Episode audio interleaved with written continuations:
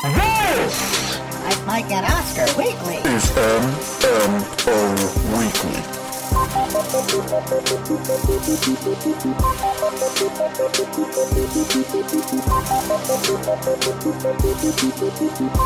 Yes, welcome, welcome, welcome. Show that comes to you once a week, covering the Hollywood week that was, getting you ready for the Holly Weird week to come, and we're going international this week as we bring you a special episode of Mike, Mike, and Oscar Weekly on a weekend covering the Cannes Film Festival that just wrapped up. Uh, we are recording this May 25th. Uh, I'm going to call it Cannes until I die. I am your co-host, Mike One. This is co-host also Mike. Also, Mike, the trepidation over this episode is solely based on the pronunciation of French words. So I apologize for all of it. Let me be honest. I was reciting some French words before you got here in preparation for this episode.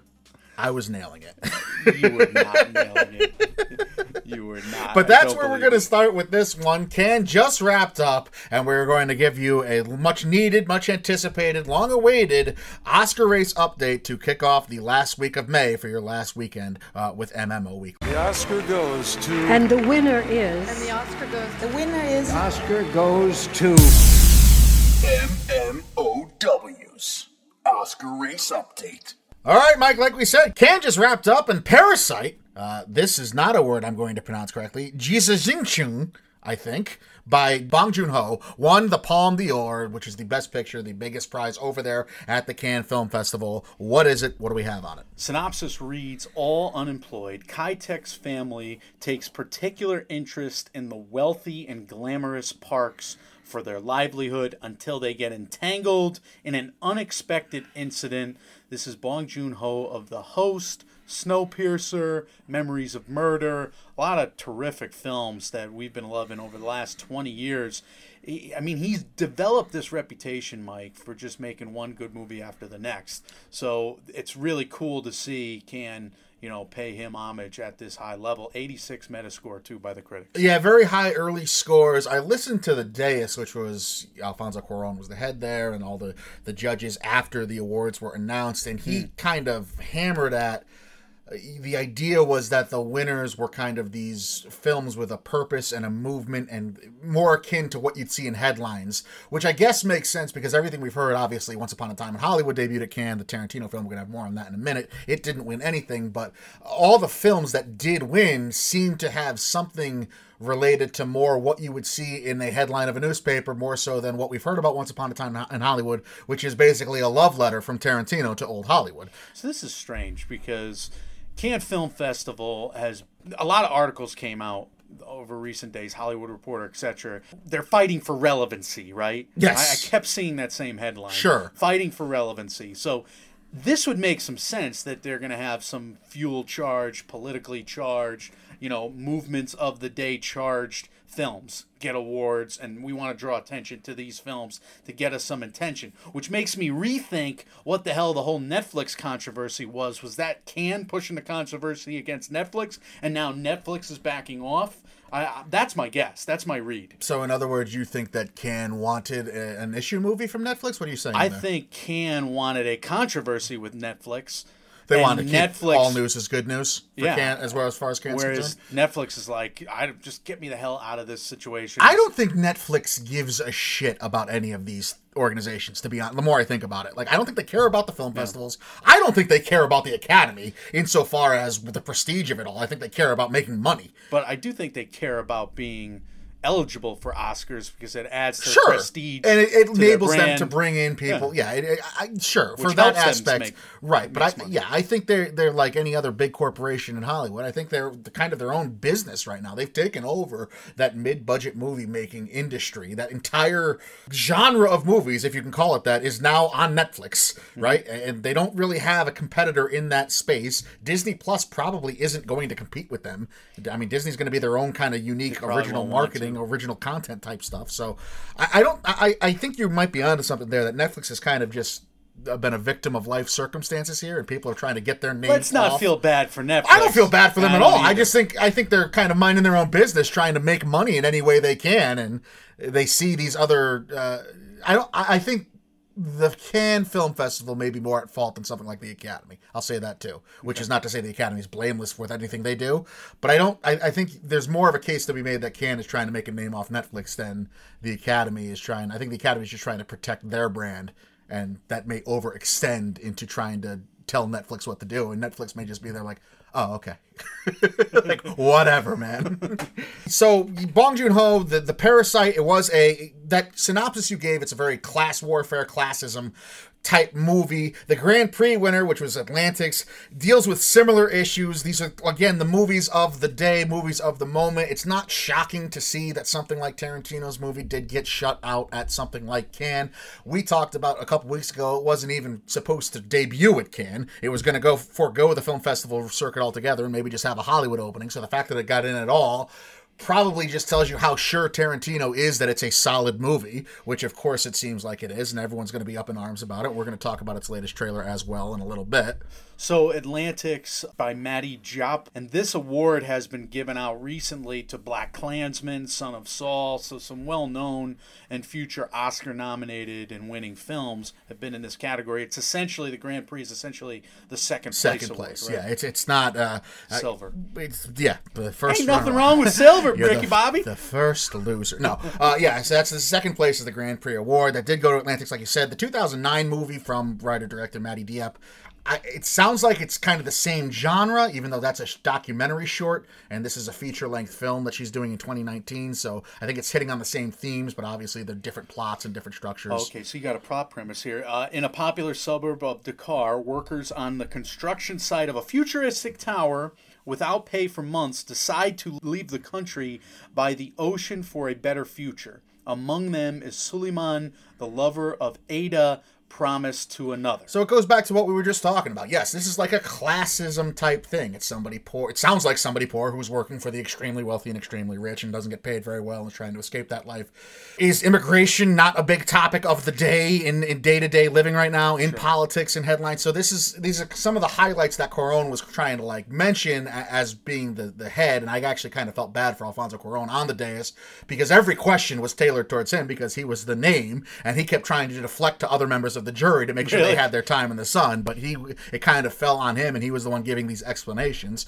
Uh, and I can't really disagree because I think for these film festivals, I don't know how you feel personally. I think these film festivals should be highlighting. You don't need to highlight the biggest movies, right? You don't need to reward Once Upon a Time in Hollywood yet because that's made for the Oscars. Yeah, eh, on the one hand. On the other hand, let's just pick the best movies. Isn't that always is that going to become a tagline of ours at some point? But I have no idea. We have seen none of these films, and the fact that they're just picking issue movie, issue movie. You know, fine. We got on the best documentary category for this, correct? Yeah, no, you're not wrong. You're not wrong. I, I just also think that you know, a small film festival should do. Not that Cannes is small, but a film festival should do kind of. They should have their own statement. That's the place, at least to me, I guess. What I'm trying to say is that's the place where you can make a statement, and the Oscars should not be the place to make statements. The Oscars should be picking the best movie, Right. and that's kind of where it falls in line. So for me, if you want to say, if if, if Cuarón came out and said the Oscars are where we're only going to pick issue movies, I would have more of a problem with that than him saying it here. I guess is my overall point. Uh, I, have, I have less of an issue with that. Let's talk about a little bit of history of the Palme d'Or, though. It is the big uh, award given out at Cannes every year. No American has won this award since Terrence Malick did so for The Tree of Life back in 2011, which he eventually turned into three Oscar noms for Best Picture, Cinematography, and Directing. Then Uh, an Oscar nom, even in the international film category, though, is not a guarantee with a Palme d'Or win, as the previous 10 winners of the award at Cannes, only five of those went on to receive Oscar noms, and of those five, only three were nominated in more categories than just the foreign slash international film one. It is now, of course, called the international feature category. We had a whole news uh, segment on that, and the Oscars renaming that category, no longer the foreign film category. White Ribbon in 2009 was nominated for Best Foreign Film then, and Cinematography. The aforementioned Tree of Life in 2011, not a foreign film, but was nominated for those three categories in the Oscars as well. And the picture with the most Oscar nominees for a Palm winner since 2002 was Amour in 2012, which was nominated for Foreign Film, Picture, Original Screenplay, Director, and Lead Actress. That 2002 movie that I just said was, of course, The Pianist. Roman Polanski, we need to shower him with love because Hollywood. So my biggest takeaway of the Cannes Film Festival over the last few years, just following it at a cursory level uh, for our pod, And from afar, because we love movies, Mike, I, it feels to me like the buzz coming out of Cannes is more important than the awards bestowed upon movies. And I, I, just think, I mean, yeah, you can, you know, integrate the two where it, it they get some more buzz. But when when Black Klansman gets a really positive Yeah. reception coming out of there, gets a standing ovation, now you got a movie that has a lot of supporters. You know, it's it's kind of a nationalist view, but to me, when you say that, I feel like yes, that's true if it's an American movie. Like when an American movie does well at an international film festival, then I feel like the momentum keeps up. But for something like even go back, I, I feel like Shoplifters, which won the Palm last year, Yeah. didn't really get a whole lot of momentum from Cannes. I feel like it was otherwise, and was just a word of mouth and people seeing it. I don't feel like the the, the momentum from Cannes and winning winning the biggest prize at Cannes mm-hmm. did a lot for it last year, even though it was en- eventually nominated at the Oscars as well for international feature. So I, I feel like when it's something done, and maybe that's because we're all you know Americans and it's we're all biased and somewhere in our mindsets, that's what it's for. I feel like when it's an American picture, yes. The momentum matters more than the award. Skeeter, the frogs liked it. Right. We gotta go see it. Because truly, like if you think about last year, Black Klansman, I feel like was talked about its success at Cannes much more than Shoplifters, and Shoplifters won the whole thing. You know what I mean? So I, I think there's Well, that. and, That's me. Yeah, that's what I think as well. I mean, I know Pulp Fiction won more Right. stuff back in the day, but that was the big story coming out of that festival. Pulp Fiction lit it on fire, and Inglorious Bastards, and Right. all like Tarantino loves to go there. Spike Lee loves to go there. We typically come away with a big story, and you know the big story we're going to get into in a minute involves a, t- a Tarantino film.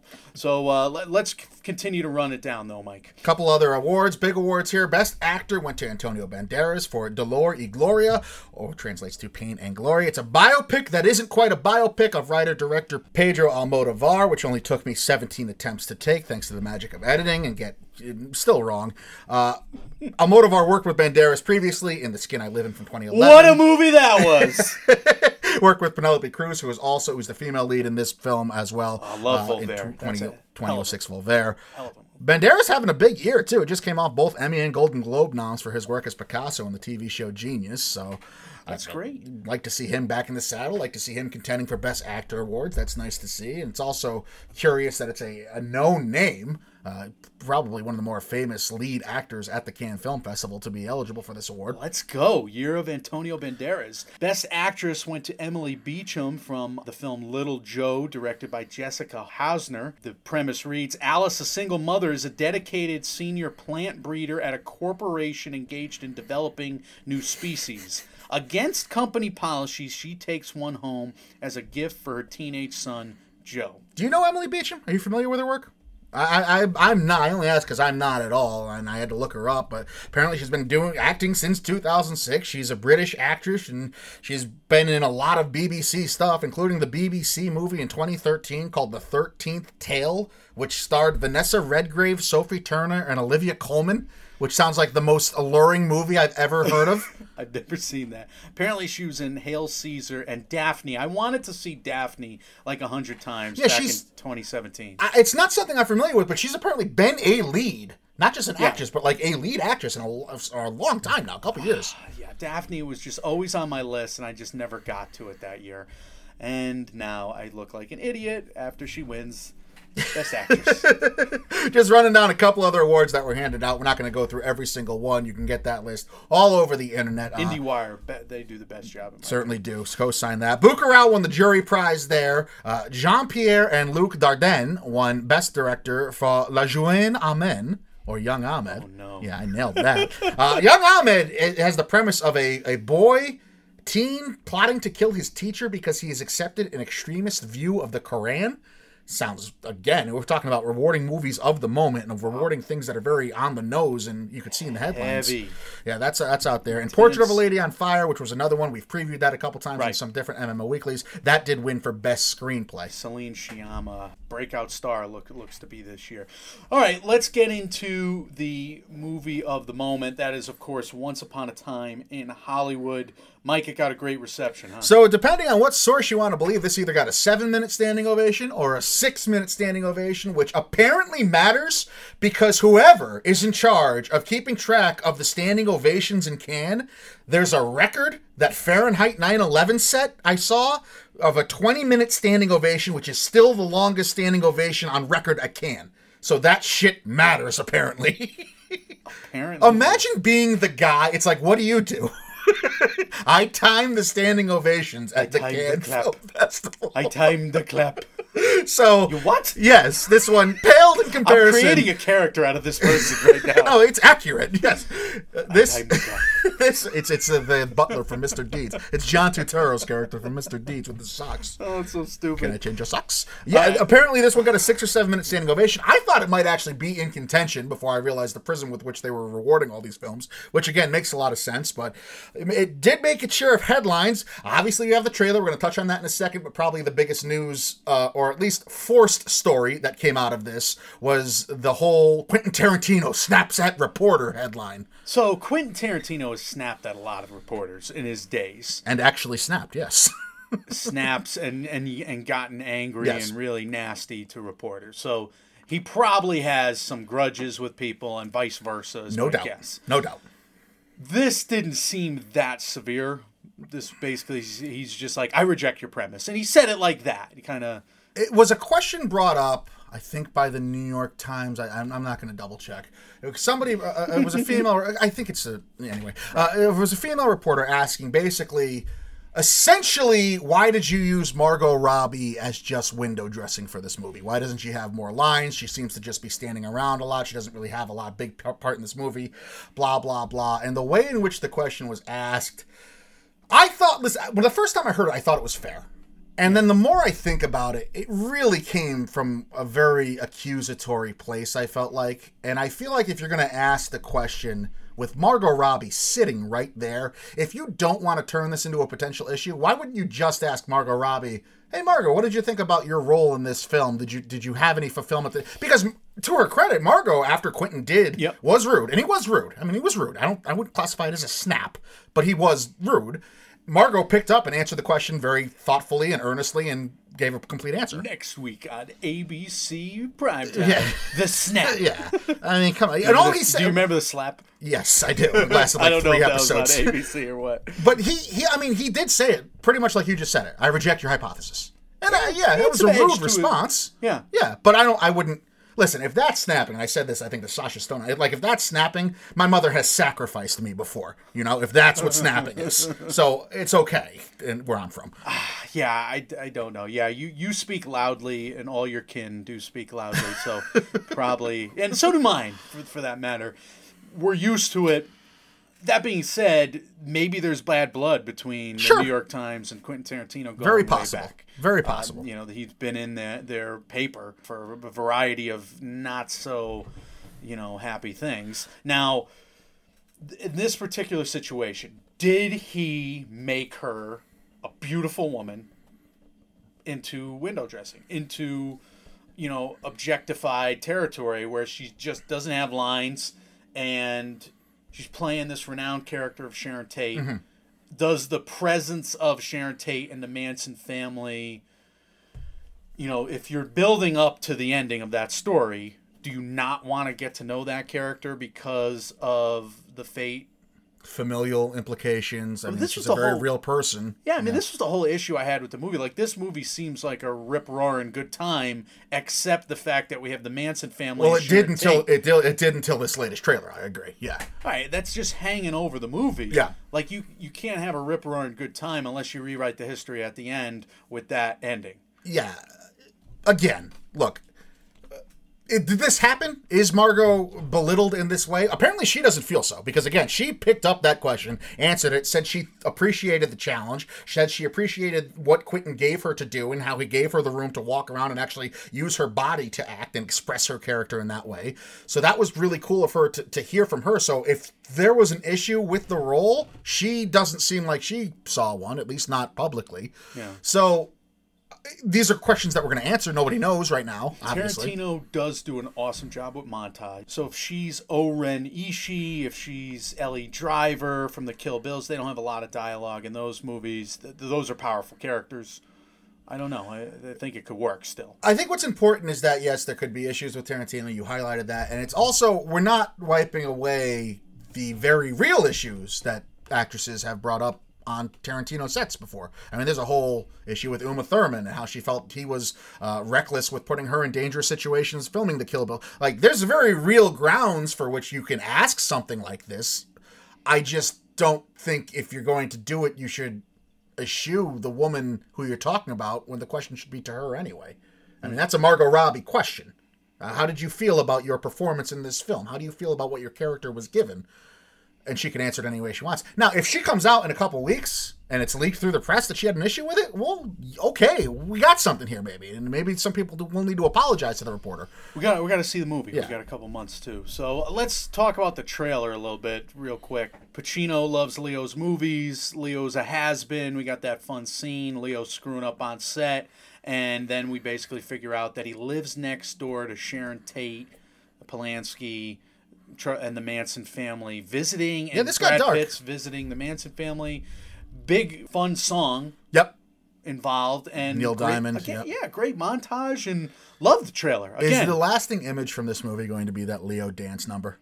Where he's just he's got that look on his face and just shaking the his best arms. gift, the ma- the gift that makes me so happy. He's nominated, right? Like off this trailer, he's nominated. The Last, yeah, easily. I mean, he when him getting mad at himself, At himself in the trailer, talking to himself oh, and just Oh, so swiping good. at pillows. Oh, it's he. I said this to your brother too. Like he's beyond reproach at this. Anything he does, it just is a bigger deal because he's attached to it. And now you take a Tarantino movie, which is a big deal anyway, and Leo's in it. It's gonna be like a huge deal. This one did was darker than the first teaser trailer, I thought, because we do get. I mean, the Manson family's going to be evil in this. They're staring. They're walking up the driveway, and you can see the knife, and uh, they're silhouettes, and they're holding a knife. Really? Yeah, at the end of the that. trailer, yeah. Oh so there's God. very real stakes here, very actual, true to life things. It seems or events. It seems like is going to be commented on. Damn, it's gonna be. I mean, he's done it before. Yep. With movies that have been as dark as ever, as brutally violent as any Sure. movie we've ever seen, Sure.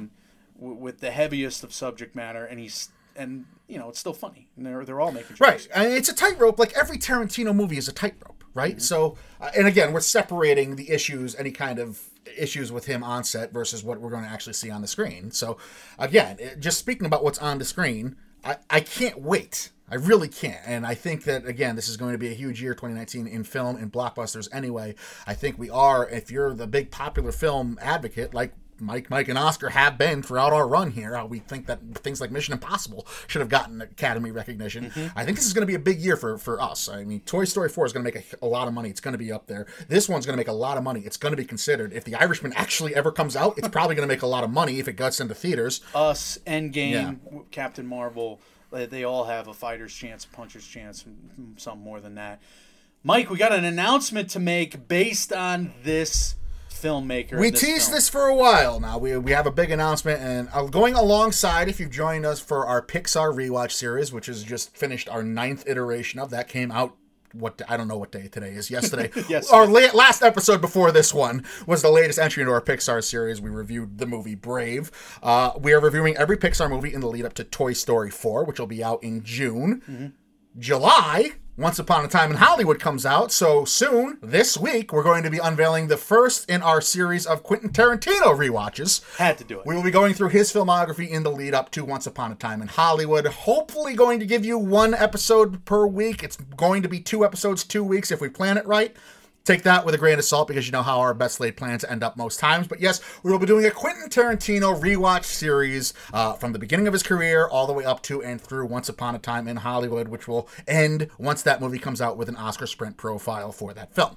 and we're- we're brainstorming a couple of segments. Yeah. We're going to do something about the screenwriting, something about the the backstory. You'll get all the you know the normal goods delivered plus a few extras. So we're- going to have fun with that. We're going to put our own spin on it on each and every film, and we're going to dive into it, all the pros and the cons, because these movies For sure. you know they're not perfect films. We've already reviewed Django Unchained a little bit in a past Oscar category overview, and uh, I think uh, I think we're we've praised him otherwise for Inglorious Bastards For his Bills. filmmaking. We, you know Yeah. we're, we're fans. And I'm very much curious to see how, uh, from an Oscars lens, how his lesser known films stack up in the years of the Oscars. Yeah. Uh, you know, Jackie Brown, I'll be honest, I've never seen. I would love to see something like Jackie Brown and compare it to what came out that year, even though I think it was 97, which would be a poor year to pick, but which is a loaded year at the Oscars. But, I, you know, something like Jackie Brown, something like Kill Bill Volume 2, how that stacked up and why it was ignored by the Academy like it was. I, I would love, I'm very curious to see these types of stories uh, play out.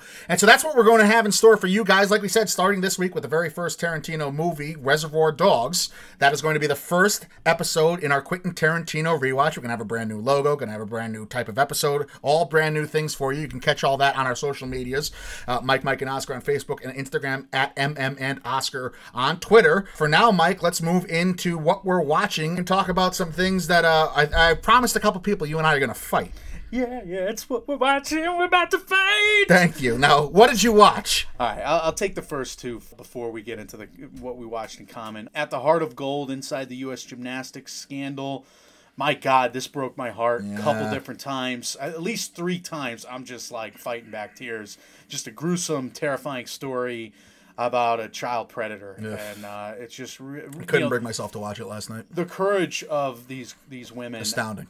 It really bowls you over, especially the first girl to come forward and to have her give the last testimony in the courtroom, which was done deliberately. You know, what a moment that they got that on camera. So, I mean, there's a lot of downside to the modern age, but to be able to, to show a hero like that, get that Hero's the right word. There were some downright heroes during that trial, and the victims giving their testimony. It was strength that you hope you never have to find within yourself. But these women did it and put it on full display, and they should be applauded and rewarded and, and incredibly brave. They are truly inspirational. they do try and find some silver linings at the end. It's just a, it does fall a bit hollow, but at the same time, a lot of these gym, gymnasts are they're showing the kids actually doing gymnastics too. So it is a somewhat happy ending that they're you know they don't demonize the sport necessarily. It's this Yeah. this demon within Awful. it. So it's just a, a nightmare situation, but a, a hell of a documentary. HBO always does a good job.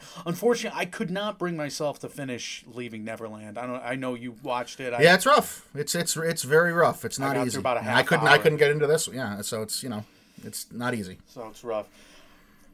No, no way to transition here.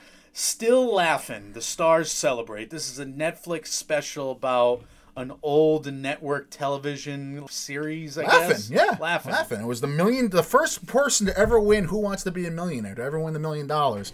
Laughing, Richard Nixon being on Laugh-In was the million dollar question. My God. Anyway, it's more of a fun, like little mini doc about the old series than it is a funny comedy show. Like it's not very funny. Oh, it's Oh, that's kinda- good.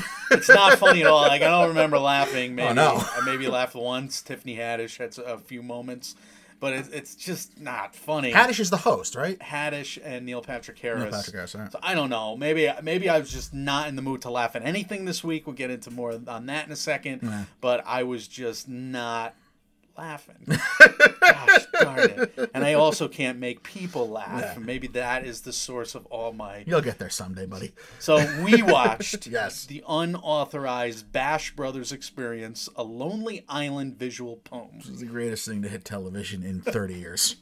So you sent out like a bunch of text messages. You sent out tweets. It was all coming to me, and I'm like, "Oh my god, this is gonna be the greatest thing ever!" And I turn it on, and I'm watching it. It's just like, this is so dumb. This is the greatest, greatest thing to ever happen to Netflix streaming, I entertainment, electricity. I chuckled hard, a hearty chuckle. Michael. There were four nine, or eight or nine five, times. like major laughs.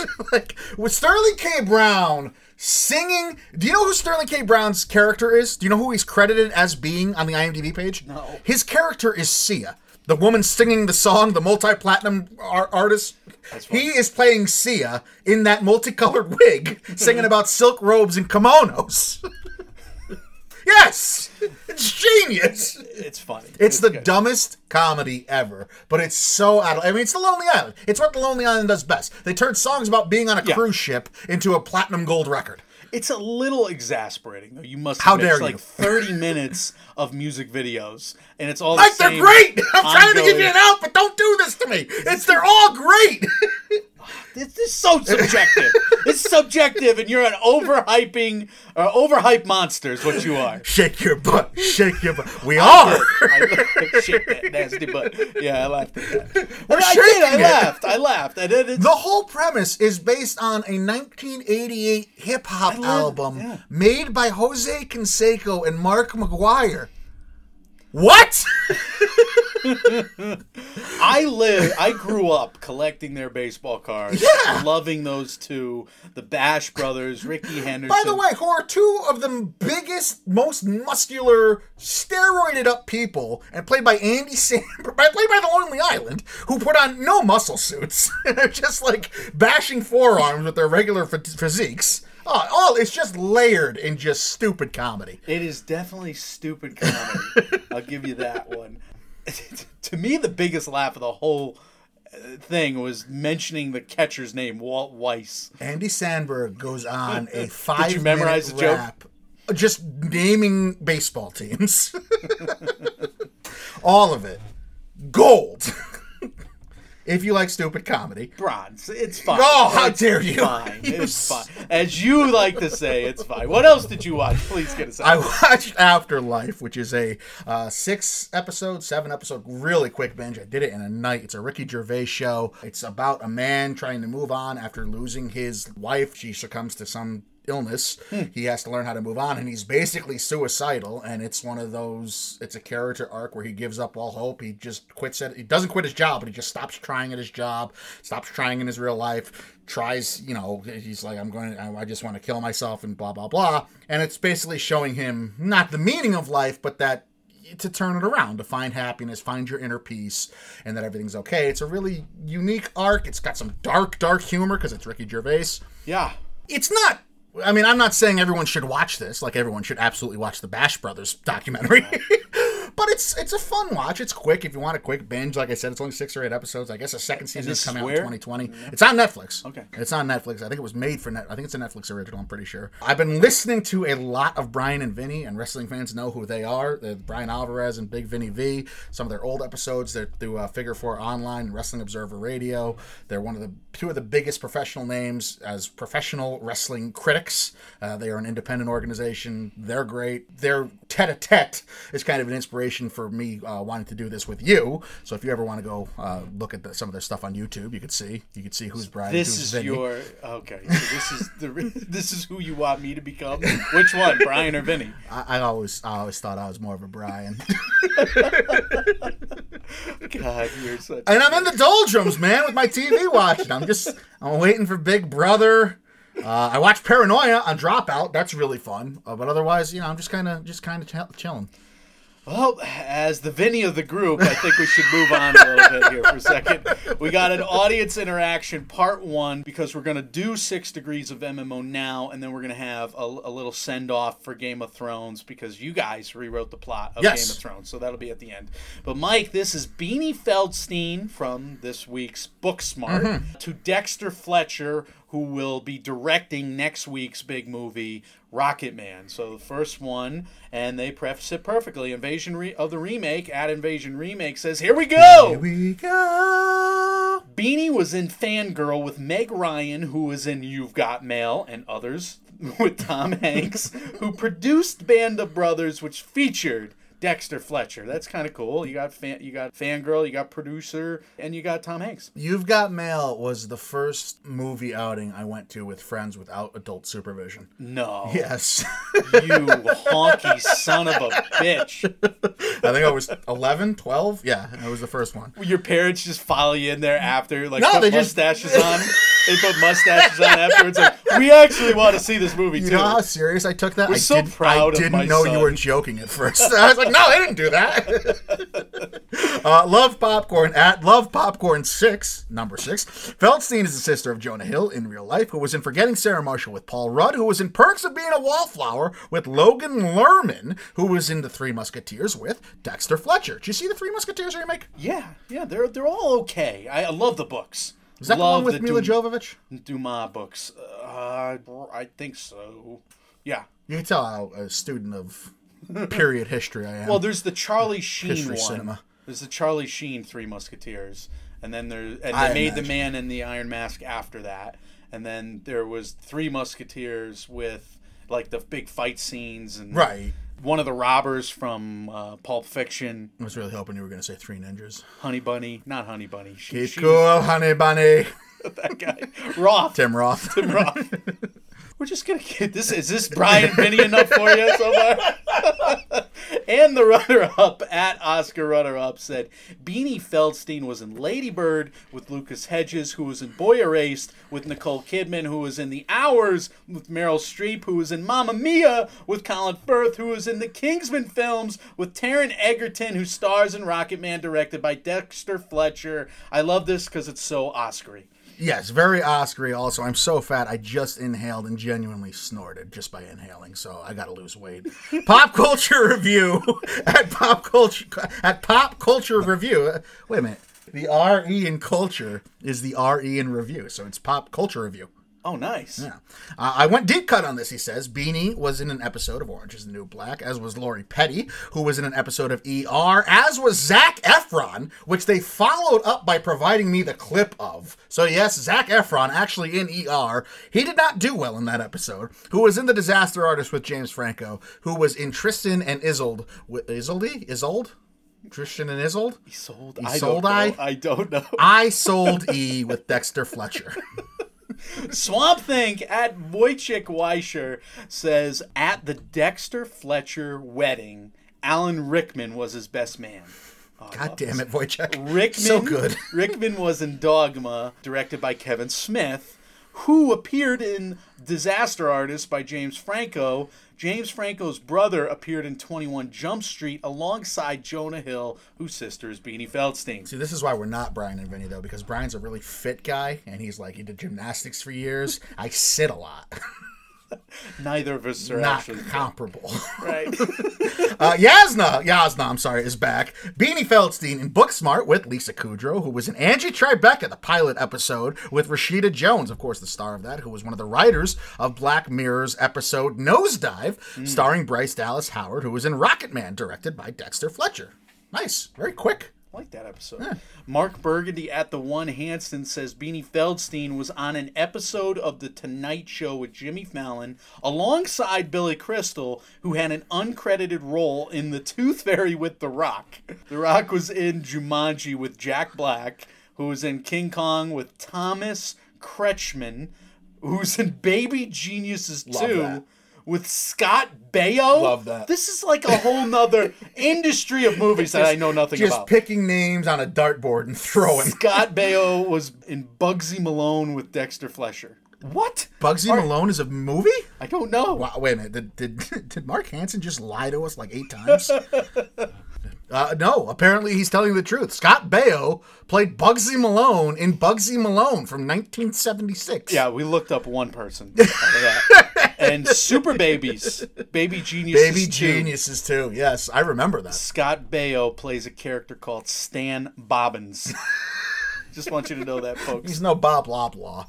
Uh, the Depressed Moviegoer, the winner again this week, as he has once before, at Depressed Movie. Beanie's brother is Jonah Hill, who was in 21 Jump Street, based on a TV show which starred Johnny Depp. Aha. Depp was in Benny and Joon, which featured 500 Miles by the Proclaimers, and uh, who had their music immortalized in the hugely underrated Sunshine on the Leith, directed by Dexter Fletcher.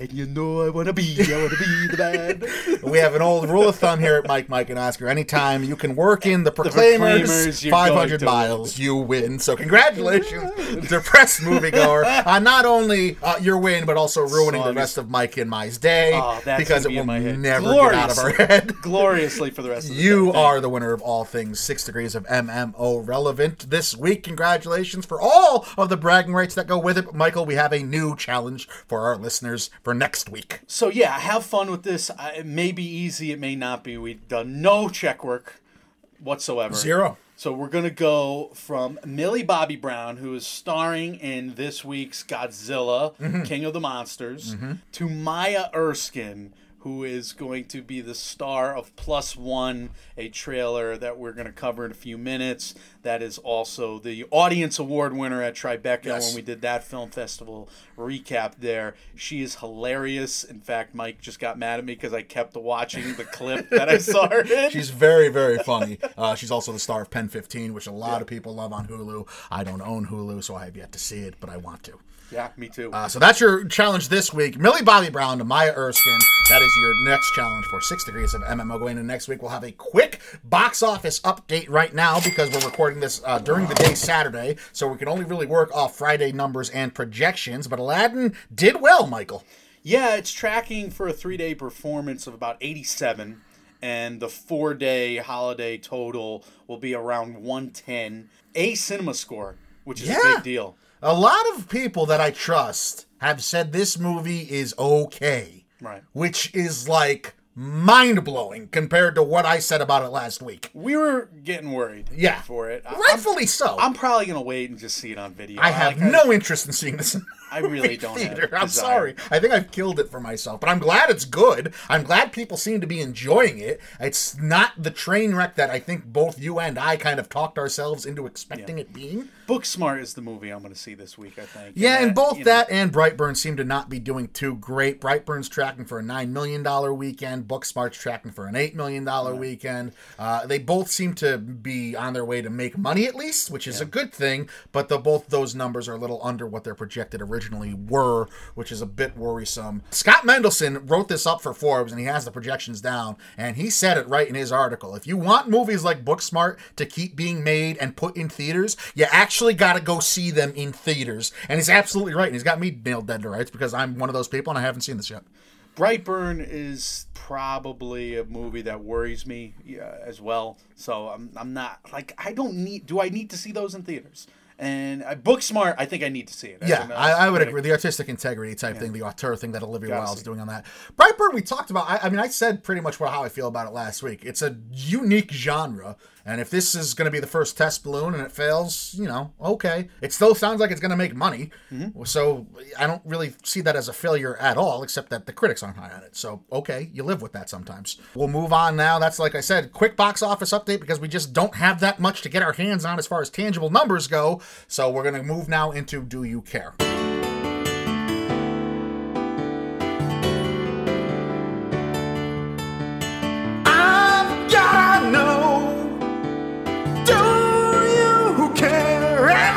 Why should we?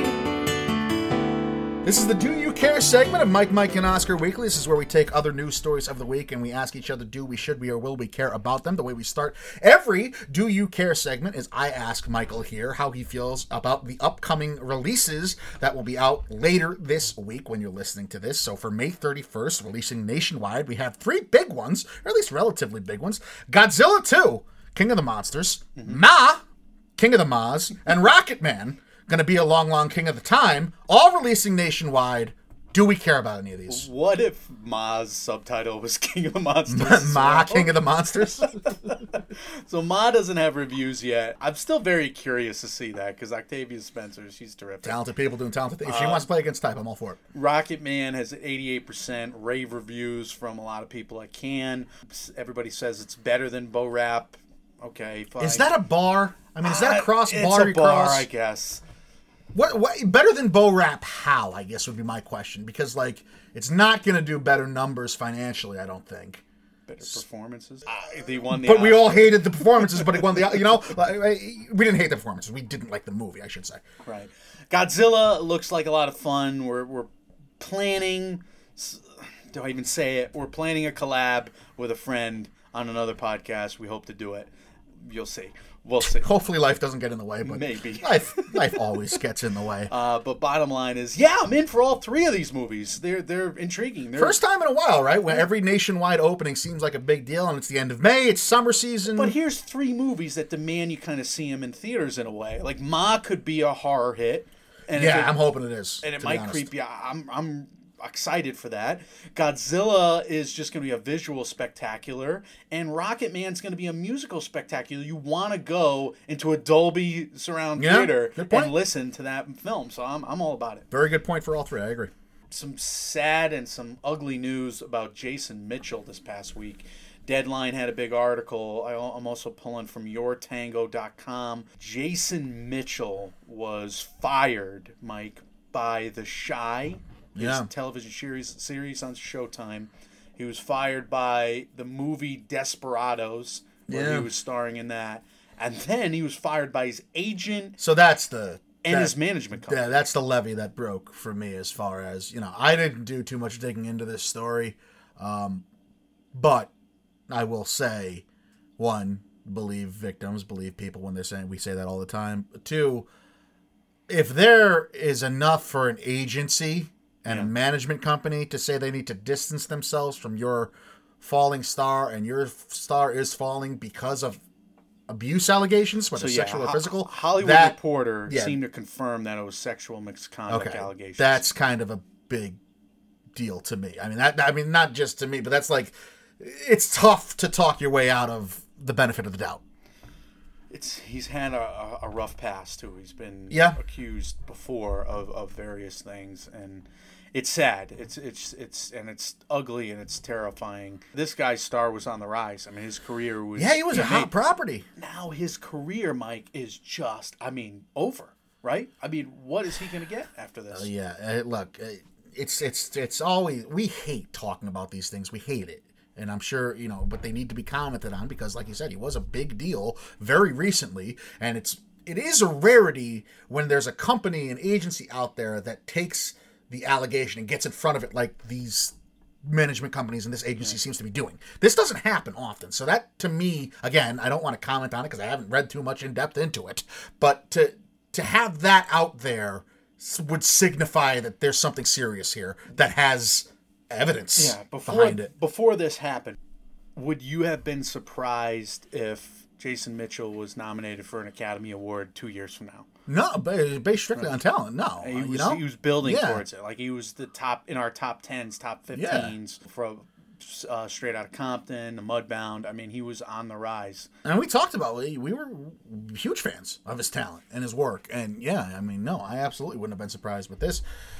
Again, we hate commenting on it, but it's good for bad people to be kind of demonized. And if he did these things, and there's enough evidence here where people that close to him are saying they can't Oh, yeah. be associated with him, No, would suggest that he's done some bad actions. Let's get justice. I mean, I know the Chi, and I know people looked into it. They've done investigations. I mean, these allegations are out there now, though, and let's let's see what happens. All right, Mike, try to transition away into maybe some happier things. There's new photos and a Vanity Fair article covering all things Star Wars.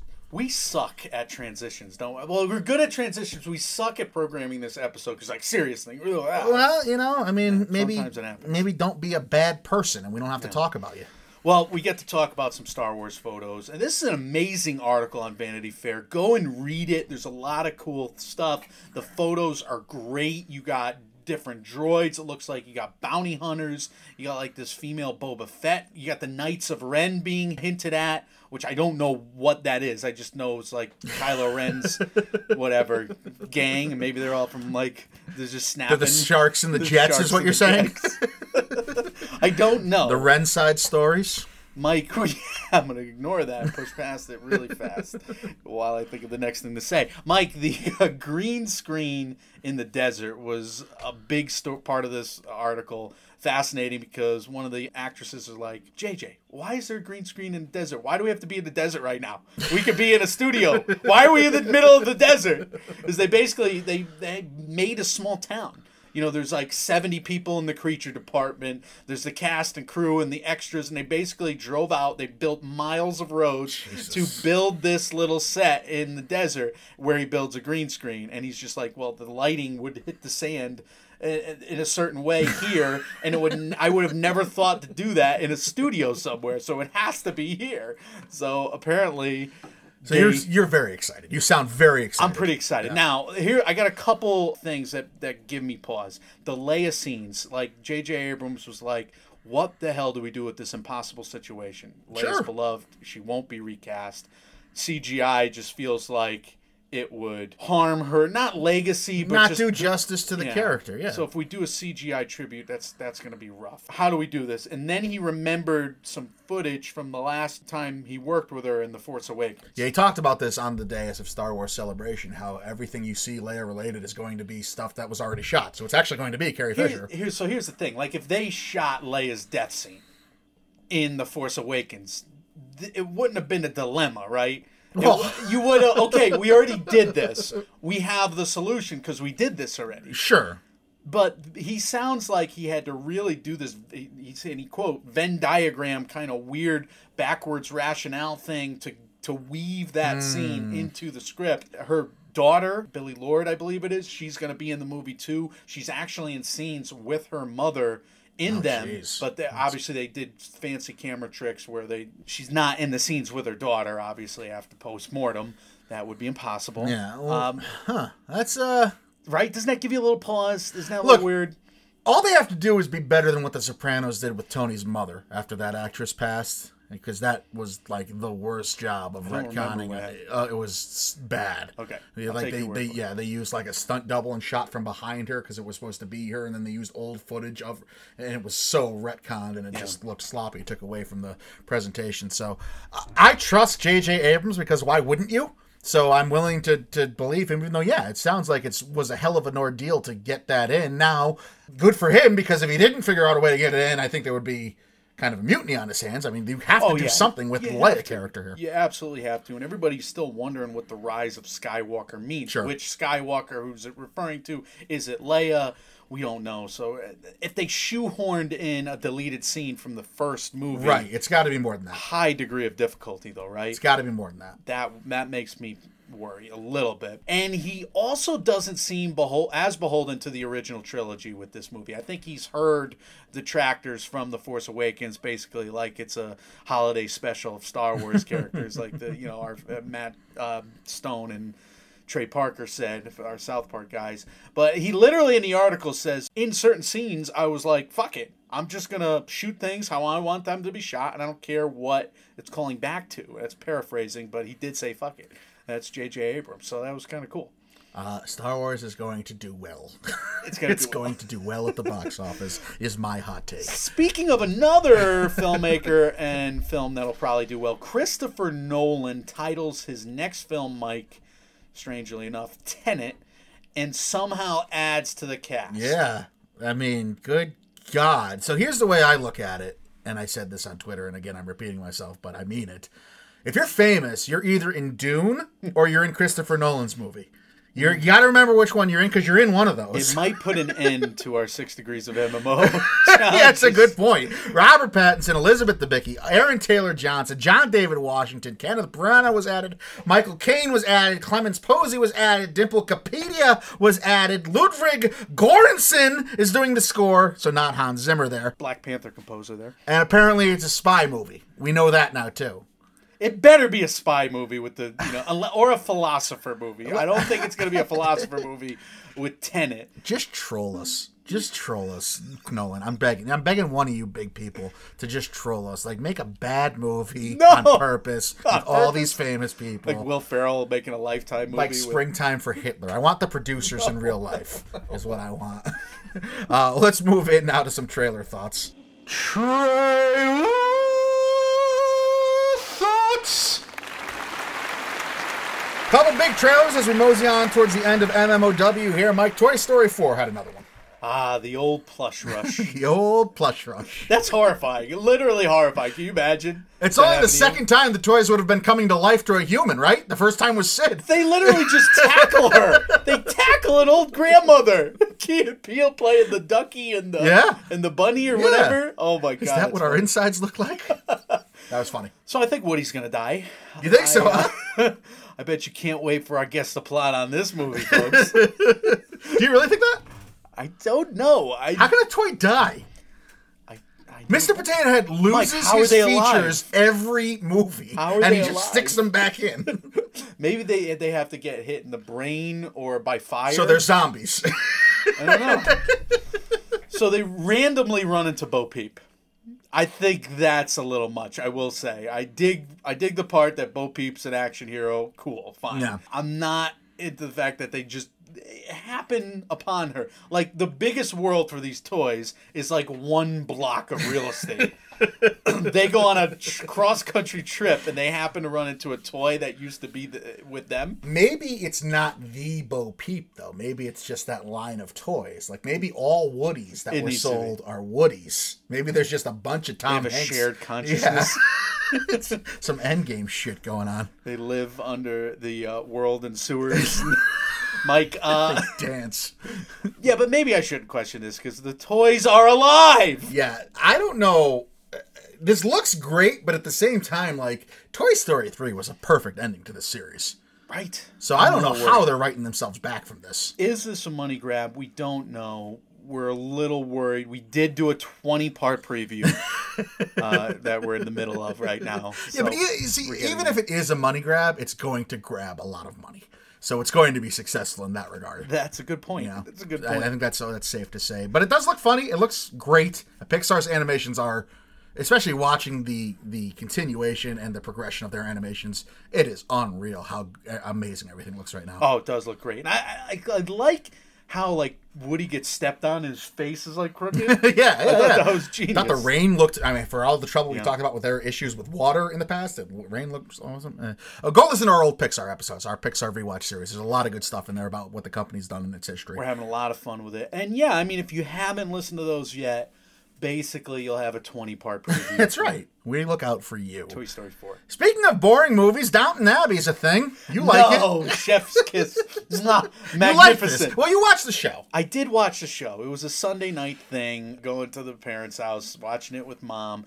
Listen, I wanted at least 15 Maggie Smith quips in this trailer, and it, I'm very upset that I I didn't even get a half a quip. You got one at the end almost. No, and she's just like, woo! She's like waxing poetic about her quip. She's like, "Do you want any more limericks or like funny so one you know there's a quip in there, but we didn't get to hear it. Production design, Mike. I mean, tell me that this doesn't have. Is that a real place? Yeah. It's a real. I don't know. The, the favorite was nominated last year, they went to a real place. They just went to Kingsley Castle. I'm not. I'm not. Count, I didn't know if it was a real place or if that's just made up. I don't yeah, know it looks, it's it looks called. Downton Abbey. I don't think. Can I tell you, like for the first ten years of this show, I thought it was like downtown Abbey, like Downtown downtown Abbey? Judy Brown. downtown from Yeah, the Abbey? yeah. I didn't. Thought they're like there's like a bunch of friars. I just thought it was like in the in some British town named Abbey. it was like downtown Abbey. Ah, oh, it's ridiculous. You are one hackneyed jalopy. Thank I you. must say. oh, that's Yeah, a British movie, look- insult. I movie looks terrible. Nightingale. No, no, no, no, no. First of all, no, we got to go another We can't 15 spend minutes, minutes on this. At least another minute. We cannot. But Mary, she can't do anything for herself, Mike. Who's Mary? She's so Mary, right? What is a Mary? Carson is in retirement, the big face guy. He's in retirement, and Mary, the spoiled Cancel daughter, actor. she's got to go get Carson out of retirement because the king of queen, king and queen are coming. The King of Queens, Kevin Spacey. The king of Kevin queens Spacey. and the king and queen of England are coming, and she's, What is this show about? It's about running the castle. So it's just the castle in like the 20s and 30s? yeah, but they What do they do otherwise? they clean stuff, and they have balls and. So it's like just a it's like a But venue? then there's like wars going on, not in the movie or not in the show. I mean, you don't see the action or the intrigue. It's, it's decent drama. Okay. And then there's one guy who's just like a shit magnet. Like he's always being framed for murder and stuff. It's great. What is the time frame for this? Bates? We always I call him Master Bates. Jokes I have You can tell myself. we're over an hour on MMOW already. All right, the Nightingale was up 1920s, next. Mike, it's nice 1920s. 1920s. Great. Nightingale was set in 1825. This is the one by Jennifer Kent who did the Babadook. Yeah. This is basically, I mean, the premise for this is like I spit on your Revolutionary War era grave, right? It seems so. I would have expected her to make another horror film. I mean, in a way, this, This is, is kind of yeah. but it's a revenge movie. It's, uh, it looks like we got some strong performances. It looks that we have some tremendous production values. I'm guessing there's an unspeakable crime. Looks like rape in the early going. Yeah. And she grabs a gun and goes after these guys. I, I'm in for this one. I don't like period pieces. This one actually set the stage. I actually watched this after the Downton Abbey preview, so I was like, "Oh man, what is with all these period piece dramas coming out?" But no, this is this is a period piece, but it's a period piece horror movie, which is kind of unique. It's interesting. I'm, I'm in. I'm, Yeah, in. I'm in for anything Jennifer Kent does. Period. But Same here, same here, and I'm glad to see her spread her wings. Period IFC piece. Films team too, which which has a good uh, distribution record lately. Terminator: Dark Fate also came out, Michael. So, this actually looks pretty damn good. We got Tim Miller. We got the T whatever thousand. Basically, is just Venom. Yeah, and we have a plot structure or a cast structure, I should say, that has worked before and has not worked before. It has worked before recently in Halloween, where we have a young hero, an old hero, and basically your throwbacks, and then the new new generation, mm-hmm. right? Sure. It didn't work in Indiana Jones and the refrigerator of the Crystal Skull, or whatever the hell that movie was called. because Mike, we had an old hero. We had Shia LaBeouf. We have the, the, the old dude from the '80s, the old chick from the '80s. why didn't it work there though? Just because the story was so absurd. Because of the refrigerator, Mike, and because of the Crystal Skull. It's in the title. It's a spoiler in the title. It shows you why the, that the movie's not going to work. But Halloween chose to be a true sequel. Is my point. You know, did did Crystal Skull did that concentrate too much on trying to be a reboot and trying to be a new franchise for Shia LaBeouf? No, well, I mean, yeah, a little bit. He's kind of a young Indiana Jones. So you would say don't lean too hard into Mackenzie Davis here. Well, I worry because it's been done well if they feature the old fogies more. I agree. It right? I mean, the Halloween did it by featuring Right. the, the old that- protagonists. the reason you make these movies is to like feed the nostalgia, right? People don't want to necessarily move on from what brought them here. I think that's kind of the mistake a lot of these sequels. make. Linda Hamilton gets the big payoff. Yeah.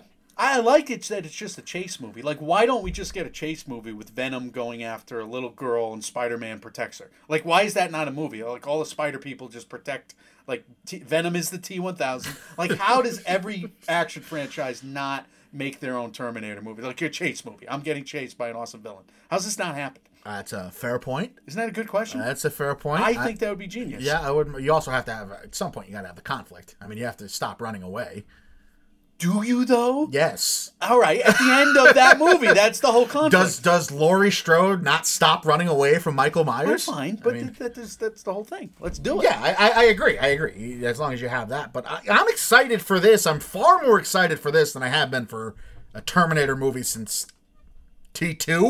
T2. I mean, I know three has its fans. I don't think Genisys or Salvation do, except for my brother who loved them both. But There, I mean, there, everyone is okay. Like nothing is just offensively bad that I've seen. Like Terminator Three, Genisys. I haven't seen Genisys, but I've seen the Christian Bale one. Salvation, yeah. Salvation. I, I, I, I think with Tim Miller, who aced Deadpool, Yes. directing this, James Cameron is also back as a producer on this. I think hopefully that the effects and the screenwriting and the nostalgia and the passion for wanting a decent Terminator movie has reached all kind of reached its peak to where we can get a solid B B plus Terminator movie back in our lives. And this one looks better than any Terminator movie I've seen in a long time. But there's preview wise. There's a line in there, Mike, because I was her. Let the time travel debates No, it's not right? a time travel debate. I looked this up. IMDb. Mackenzie Davis is playing a character named Grace. Linda Hamilton and Sarah Connor. They're not the same person. Move on. Well, fu- no, but Move on. Sarah Connor's the little girl. Move on. The little girl. Move on. But she's breaking all the time travel rules. I'm tired of these time travel debates. Stop forcing them on me. Last one, Michael. We talked about it already. We hit on it. The Tribeca Audience Award for Plus One. It's the Maya Erskine one that came out. It's basically something I wanted to hate, and god Wanted to damn hate. her charm and her charisma. She is so witty in this and so funny. I couldn't help but love it. It's fascinating because he's not getting any jokes in No, the trailer. he is dead straight. it is her showcase, Yeah. which is great, and she's got the, the some raunchy comedy in there. It's right in the trailer. It's Yeah, but making it's, me it's laugh hard. raunchy. It's raunchy and hysterical. You know, like it's funny. it's raunchy in the way that that early Judd Apatow stuff was raunchy. I totally agree with you. I thought Tribeca audiences basically just got a halfway decent rom com, and they're like, "All right, fine, it's Same. an artistic rom com." Yeah, Good. No, they got a, a crazy movie. and It's uh, let's go see it. I am now. I have such a crush on her too, of that character, because that is just all I want in life is someone to say those things that just make me laugh. You just want a parody of a romantic comedy? Yes, That's all you yes, want. in your I want. life? I want. I want a love where we make fun of love. Oh, we Uh, let's- thought we couldn't get to anything good in this episode. We Let's finish up look. with some rewriting of Game of Thrones. You asked our listeners and our audience if they could end Game of Thrones on their terms, what would they do? I think it's important. We said it a couple times in the responses here too, but I just want to reiterate uh, for anyone that may have a problem with this. Uh, we're not doing this as an uh, indictment on what Benioff and Weiss said. Obviously, if you go back and listen to any of our episodes about Game of Thrones, we say that as much. We are very respectful, and we think what they did is an incredible job, and not anything anyone would be able to capably do.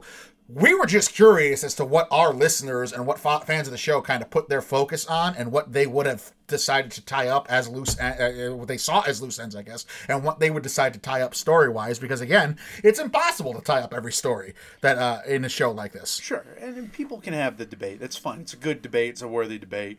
Fine. I have no issues with you. Th- this seemed like a fun little Yeah. exercise uh, in And we love 280 characters. listeners' creativity. Yeah, is the bottom line. So we had fun with it. So before we get into this, this is going to be full spoilers for Game of Thrones. If we riff on this at all, we're going to be going into spoilers of the final episode, etc., etc. That's why we're tacking it in, uh, tacking it on at the end. So Sansa killed Jon and had sex with the Night King.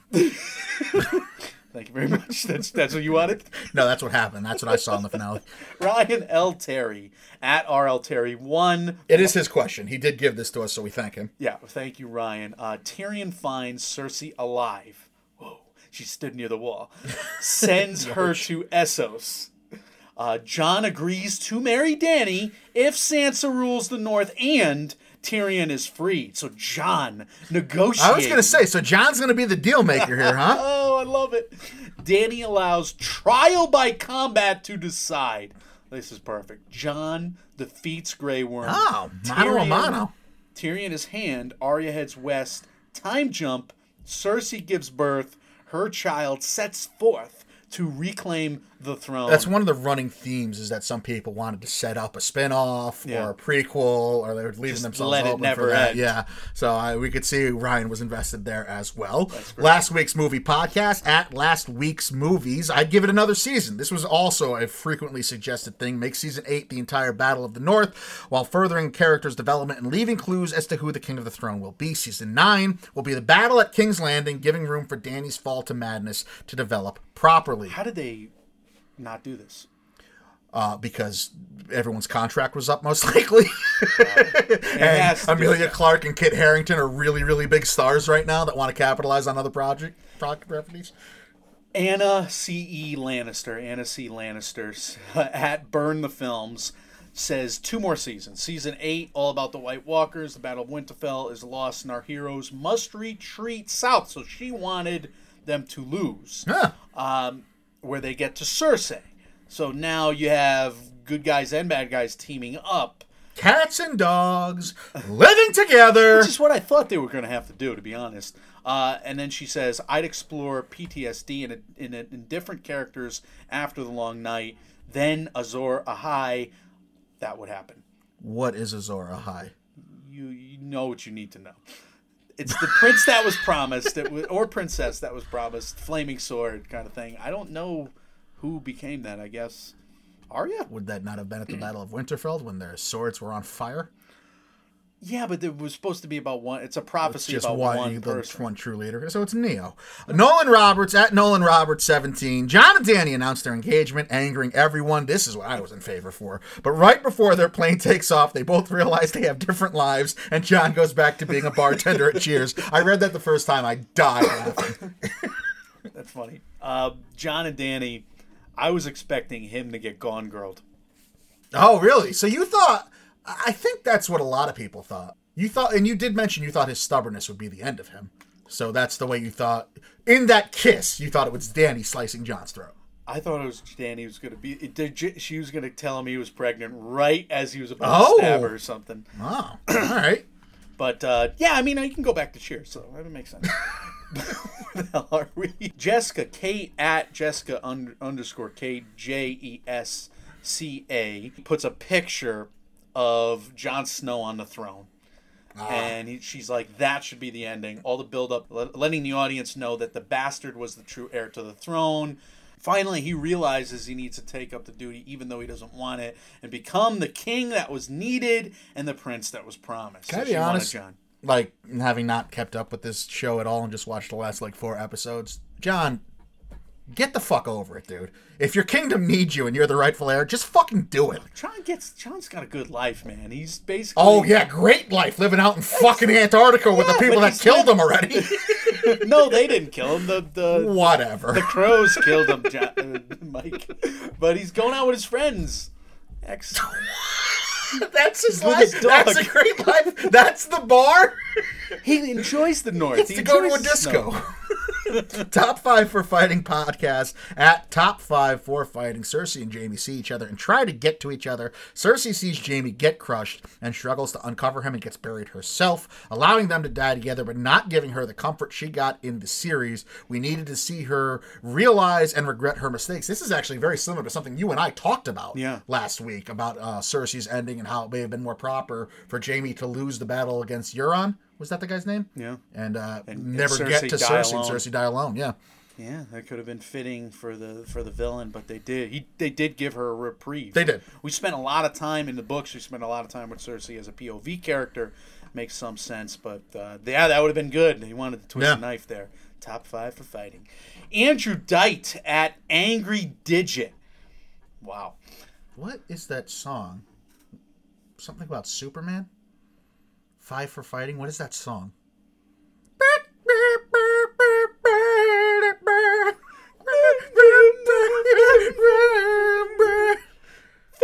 Yeah, that's all I can think of too. It's 15. Never forget. I don't know. I don't know the song. Five for five. Are we still cut? Are you cutting all that? Just go. Andrew D- Di- Digit, whatever. We're freaking losing it. Seven year old Bran wakes up weeks after falling from the tower. It's all been a dream. I used to read Board Up magazine. He kills Jaime and Cersei. Salt and pepper, something, something on or a he something exposes machine. them. Uh, Robert executes them, exiles Joffrey, and we can start the whole thing all over again. Not as good as the Five for Fighting song. Why did that come in your head? because the podcast was five for top five for Oh my god! top five for. Five for five. I remember that song. I used to, I liked it for like a day, and then I hated it for like the rest of days. I hate you. And Swamp Thing at Wojciech Weicher, uh, he said, Good. I didn't pronounce his name twice this episode. Good job. if I had such an opportunity, the series would end with the Night King on the Iron Throne. That's another thing akin to the horror type ending that we were hinting with. Like, should this series, this show with these stakes and this beheading and evil and ugliness and surprise killings every year, should it, is it even worth having a happy ending? It could have easily had a horrifying ending just leaving Dany there. Yeah. And have Jon. Having her reign and have Jon bend the knee. Right. I mean, Sure. that, that, that was an easy way to do it, but they. They actually had some uplifting themes by the end of it, I think. Damn fools. Ramon Urquiza is going to finish up here at R A U R Q U I Z. They just say, wait for the books. I can't wait for the books. I can't wait. That's why I needed to ask you this question. Ah, long one today, guys. We had a lot to fit in with your creativity, which we really truly appreciate. And if we did not get to any of your responses, either in the Game of Thrones finale rewrite or in Six Degrees of MMO, do keep uh, answering the MMO asks. Do keep answering Six Degrees of MMO. We will look forward to hearing from you. We do truly read every entry, and a lot of them make us laugh. We highlight the ones we can. We want to get to as many as we can every week, so keep those coming, and maybe you'll hear your name. Maybe you'll even win some bragging rights next week. That's going to be it from us for now. We are with you a couple more times this week, as always, at least four shows per week from the MMO Empire here. More Pixar in the pipeline. More Tarantino's going to, uh, I guess, first Tarantino is going to get started in the rewatch. Michael, any kind of words of wisdom? Anything you want to highlight? What do we got going on? Save me from rambling. Rocketman's coming out this week, so we're in for that. But is he going to be King of the Monsters? Oh, ma. Ma. King of the Monsters? As always, we want to know your questions, comments, concerns, anything you have on any of these topics today for MMOW or anything we cover in the MMO franchise, Pixar, Tarantino, anything we put MMO Asks on Twitter. You could reach us, Mike, Mike, and Oscar on Facebook, Mike, Mike, and Oscar on Instagram, at MM and Oscar on Twitter, Mike, Mike, and Oscar.com, at gmail.com, and on Reddit. We are available everywhere you hear podcasts. That includes TuneIn, Stitcher, SoundCloud, iTunes, Spotify, Google Play, etc., etc. If you just type in Mike, Mike, and Oscar, you will see our smiling cartoon faces waving back at you. And if you have a minute of free time, if you have enjoyed uh, at any point these name insane ramblings, uh, if you ha- can leave us a five star review on iTunes, those truly do go a long way, and we really, really do appreciate each and every one of those. So we read those as well. When reality sucks, keep watching movies with us. We're I had no wisdom at the end of this long episode. I was take- taking the stuffiness blanked. obviously out of award season. If you had to listen to this, that's not going to be hard to hear. Uh, and we will see you all next time. See ya.